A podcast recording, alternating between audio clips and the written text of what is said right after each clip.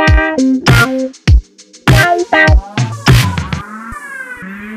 allez écouter une communication du Sergeant Pepper.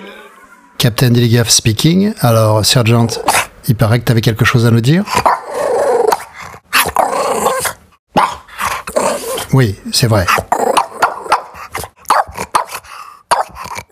Oui, j'en conviens. D'accord. Donc en gros, tu penses que nous devrions avoir plus de Patreonneurs par rapport au travail que nous fournissons Oui, je suis d'accord avec toi. Et ce qui nous permettrait de t'acheter plus de poulets. En effet. Donc, si cela vous intéresse, ça se passe sur patreon.com slash un dernier disque. Merci pour nous.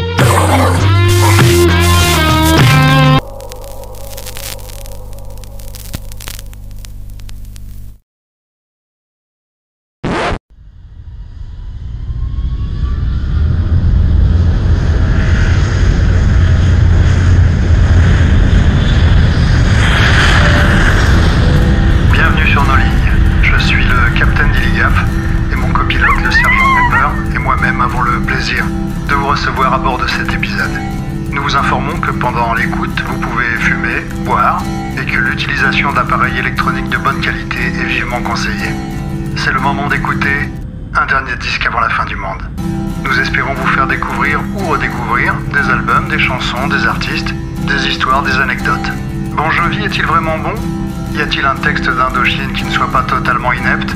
Cat Stevens a-t-il un chat? Et pour un flirt avec toi, ferais-je vraiment n'importe quoi? Autant de questions auxquelles nous ne répondrons probablement pas. Bonne écoute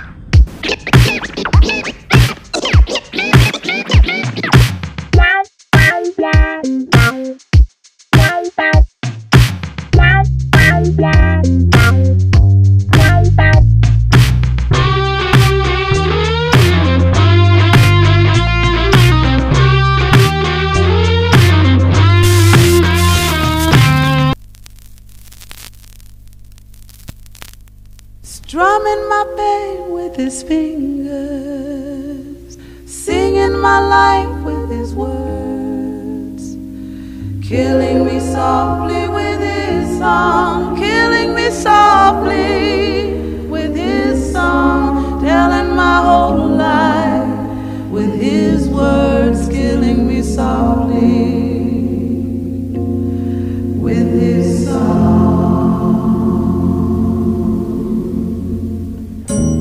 Vous souvenez-vous de la première fois où vous avez entendu cette chanson? Oui, c'est assez facile. J'avais 13 ou 14 ans, elle aussi. Nous étions sur le lit de son père avec lequel elle vivait, et elle a proposé de me faire écouter la chanson préférée de sa mère. Elle a sorti l'album et Killing Me Softly par Roberta Flack a commencé. Elle est revenue s'asseoir à côté de moi et on s'est embrassé. Mais le plus important et le plus intéressant, le plus marquant en fait, c'est la chanson. Dans cet épisode, nous allons croiser Roberta Flack, The Girl from Ipanema, la série Happy Days, Don McLean, Marvin Gaye, beaucoup d'amertume et bien des mensonges.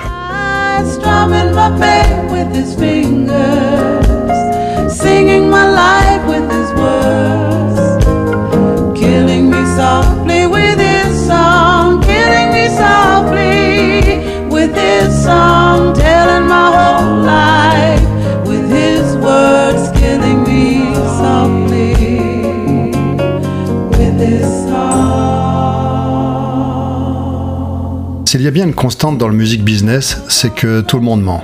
Tout le temps. Tout le monde réécrit l'histoire pour se donner le beau rôle. Tout le monde a une anecdote qui met en valeur celui qui la raconte quand une star meurt.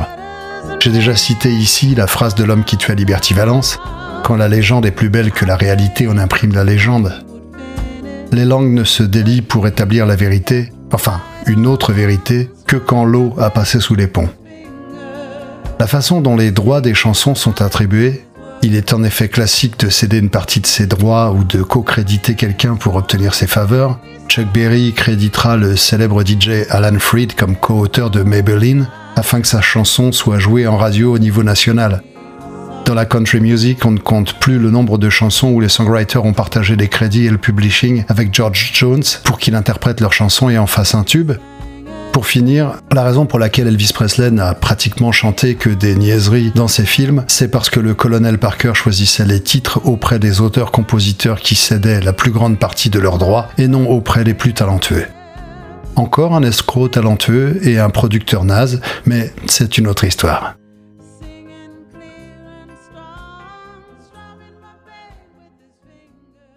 En raison de la façon dont les crédits d'écriture fonctionnent, vous pouvez toujours être payé pour une chanson des décennies après qu'elle ait été enregistrée. Donc, si vous avez écrit la chanson, il est dans votre intérêt financier de vous en attribuer tout le mérite.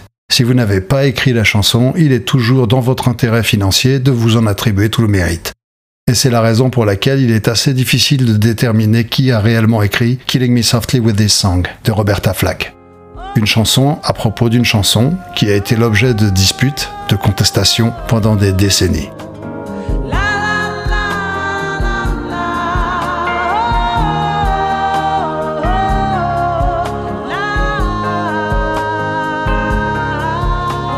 L'histoire commence ainsi. Roberta Flack a entendu Killing Me Softly with This Song dans un avion. Une jeune chanteuse folk nommée Laurie Lieberman avait enregistré cette chanson en 1972 et la version de Lieberman faisait partie d'un programme promotionnel audio en vol. Flack se souvient. Le titre, bien sûr, m'a frappé en plein visage. J'ai immédiatement pris du papier de brouillon, j'ai fait des portées musicales, puis j'ai joué la chanson au moins 8 à 10 fois en notant la mélodie que j'entendais. Lorsque j'ai atterri, j'ai immédiatement appelé Quincy Jones chez lui et lui ai demandé de rencontrer Charles Fox, dont je savais qu'il avait composé la musique. Deux jours plus tard, j'avais la partition. Peu après, Flack a répété la chanson avec son groupe dans les studios Tough Gang à Kingston, en Jamaïque, mais ne l'a pas tout de suite enregistrée. En septembre 1972, Flack faisait la première partie de Marvin Gaye au Greek Theatre. Après avoir fait un rappel, Marvin Gaye lui dit d'en faire un autre parce que le public est chaud. Au passage, on peut souligner la classe de Marvin qui laisse sa première partie prendre de la lumière. Flack a déclaré plus tard j'ai dit, bah, j'ai cette chanson sur laquelle j'ai travaillé et qui s'appelle Killing Me Softly. Et puis il m'a dit, Do it, baby. J'y suis allé et le public est devenu dingue. En sortie de scène derrière le rideau, il s'est approché de moi, a mis son bras autour de moi et a dit, bébé, ne refais jamais cette chanson en concert avant que tu ne l'aies enregistrée.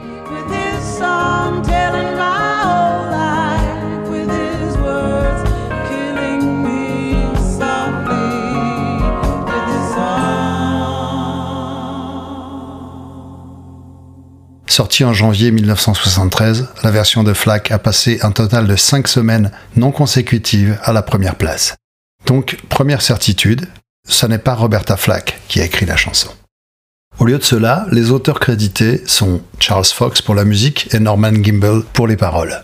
Un couple d'auteurs-compositeurs chevronnés qui sont également responsables de titres tels que la chanson thème de Happy Days, celle de Laverne Shirley, mais Laurie Lieberman affirme également qu'elle a eu sa part de responsabilité dans l'écriture de la chanson. Elle raconte qu'elle est allée voir l'auteur de la chanson American Pie, Don McLean, jouer au Troubadour, et qu'elle a été tellement impressionnée, notamment lorsqu'il a chanté la chanson Empty Chairs, qu'elle a griffonné quelques notes poétiques sur une serviette de table. Dans la version de Lieberman de l'histoire, elle a apporté ses notes à Gimbel, qui les a ensuite structurées en paroles. Gimbel n'est pas n'importe qui. Ce serait très réducteur de n'en faire que le parolier de Happy Days. Il a écrit les paroles de nombreux hits des années 50 et 60, Sway pour Dean Martin, et de nombreuses adaptations de chansons brésiliennes, Summer Samba, The Girl from Ipanema, How Insensitive, Drinking Water, Meditation.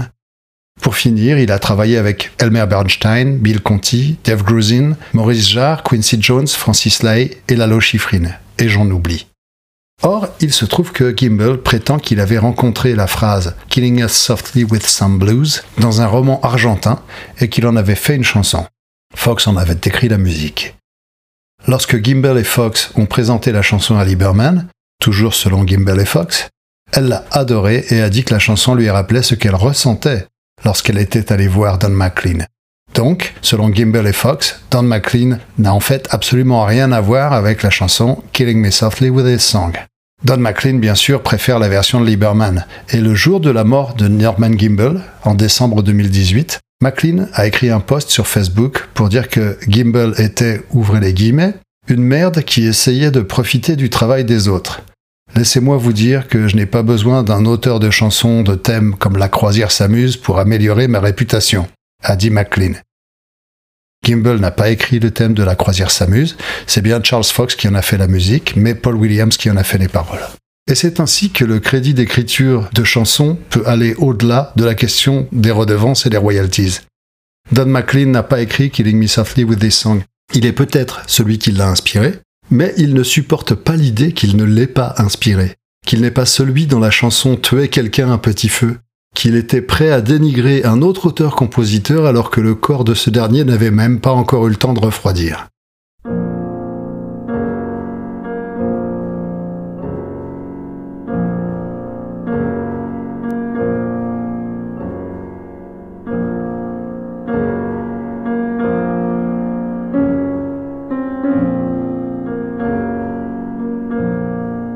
Alors, qui a écrit Killing Me Softly? Qui en mérite le crédit? Et est-ce que c'est important? Des auteurs-compositeurs professionnels chevronnés ont-ils conspiré pour refuser tout crédit à une jeune femme qui débutait dans le métier? Essayait-elle de s'attribuer le mérite de la chanson qu'elle chantait mais n'avait pas écrite? Est-ce que Killing Me Softly aurait eu autant d'importance si Laurie Lieberman ne l'avait pas chanté avec une douce sincérité que Gimbal et Fox n'auraient certainement pas pu évoquer eux-mêmes? Et Roberta Flack? Elle a changé tout l'arrangement. Et l'a transformé en un soul jazz doux et lancinant. Doit-on lui accorder un certain crédit pour avoir retravaillé si efficacement la chanson? Et si Roberta Flack, celle qui a rendu la chanson célèbre, ne chantait pas à propos de Don McLean, alors pourquoi McLean s'invite-t-il encore dans la conversation des décennies plus tard? Beaucoup de questions ouvertes qui mettent en jeu l'ego, l'argent et le genre de conneries contractuelles qui rendent l'industrie musicale, dans ce qu'elle a de pire, si répugnante. Et pourtant, Killing Me Softly est une chanson qui capture efficacement la magie de ce que la musique peut faire quand elle est à son apogée.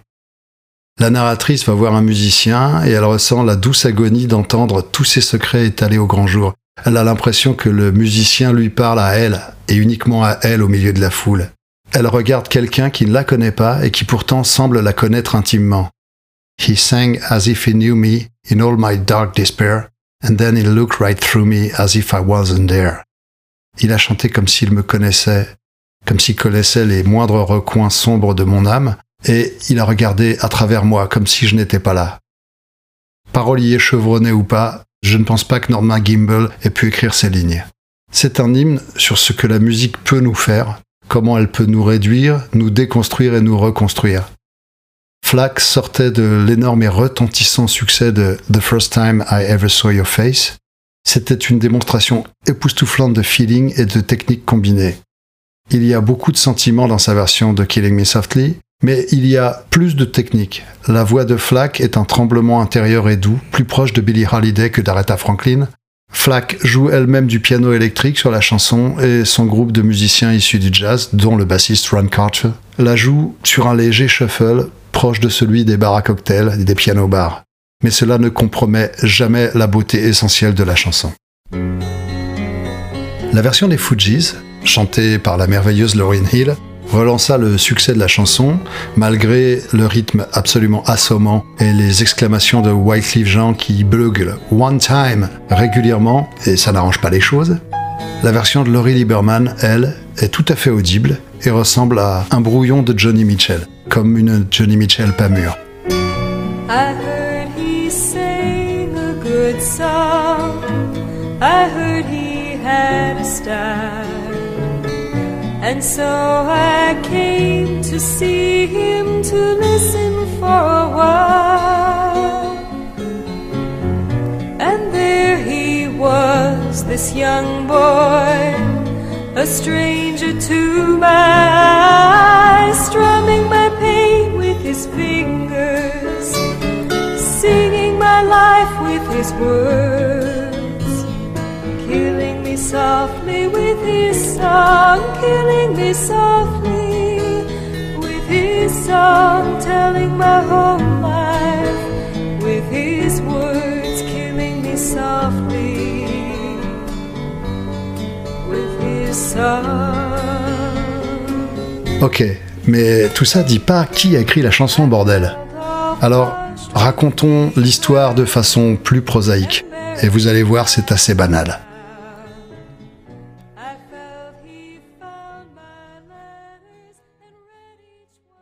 Laurie Lieberman, jeune chanteuse, est prise sous contrat par le duo Fox Gimbel. Le deal est le suivant. Ils lui écrivent des chansons, elle les chante, et en cas de succès, tout le monde gagne. Elles deviennent stars, et eux s'enrichissent sur les droits et le publishing. Une idylle naît entre Gimbel et Lieberman. Gimbel trompe sa femme avec sa protégée. L'idylle durera 4 ans et prendra fin de façon assez amère. En effet, Gimbel était très obsédé par le contrôle de sa protégée, ce qu'elle devait faire, ce qu'elle devait porter, ce qu'elle devait chanter, qui elle devait fréquenter. Il a utilisé ses carnets intimes pour en faire des chansons, et au début c'était cool, les chansons reflétaient la personnalité de Laurie, mais avec le temps, il était devenu beaucoup plus vieux et écrivait comme un vieux bonhomme de 25 ans de plus qui veut contrôler sa poupée. Alors elle l'a quitté. Et normalement, le duo d'auteur-compositeur aurait dû lui rendre son contrat et bye bye, éventuellement euh, trouver un arrangement financier. Mais au lieu de ça, Gimbel lui a pourri la vie, lui interdisant d'utiliser le matériel existant et autres euh, mesquineries du même genre. Jusqu'en 1976, lors de diverses interviews, Fox ou Gimbel confirment la version de Lieberman. Après 76, ils disent tout le contraire. La vérité est donc certainement que Lieberman devrait avoir son nom en co-crédit de la chanson. Reste ce crétin de Don McLean qui cherche désespérément de la visibilité dans le travail des autres pour ne pas être juste un one-hit wonder d'un vieux tube poussiéreux. Au final, Laurie Lieberman, qui exerce toujours, n'a pas gardé rancœur de cet épisode. Elle continue de chanter la chanson et ne cherche ni la gloire ni le pactole. On notera juste que l'amertume et la détresse de deux hommes âgés, Gimbel et McLean, l'un parce qu'il a été délaissé, l'autre parce qu'il n'a pas eu la carrière dont il rêvait, font plus de bruit que la candeur d'une chanteuse qui n'a rien perdu de sa fraîcheur.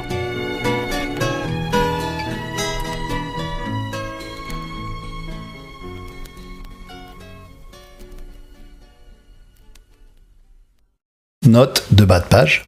Les informations contenues dans cet épisode reposent sur un article du New York Times, Wikipédia et des infos de Stereogum. Bonus. Si l'on fait une recherche Google sur les mots Don McLean et asshole, trou du cul, on trouve un témoignage pas piqué des hannetons de Andy Breckman, qui, jeune chanteur folk, a fait les premières parties de Don McLean à la fin des années 70 et qui le roule dans la farine. De plus, McLean a été condamné pour violence sur son ex-épouse. Ça vous pose le bonhomme. Les liens vers les articles sont sur le site undernierDisque.com. Bonus 2. Il existe de nombreuses covers du titre par de nombreux artistes, parmi lesquels on trouve Frank Sinatra, Michael Jackson, Johnny Mathis, Colby Kaya, Nancy Sinatra, Perry Como, Shirley Bassey, Anne Murray, etc., etc. Et pas une, pas une n'arrive à la cheville de la version de Roberta Flack. Ce podcast est écrit, réalisé et produit par moi, le Captain Deligaf. Il est mixé à San Francisco par...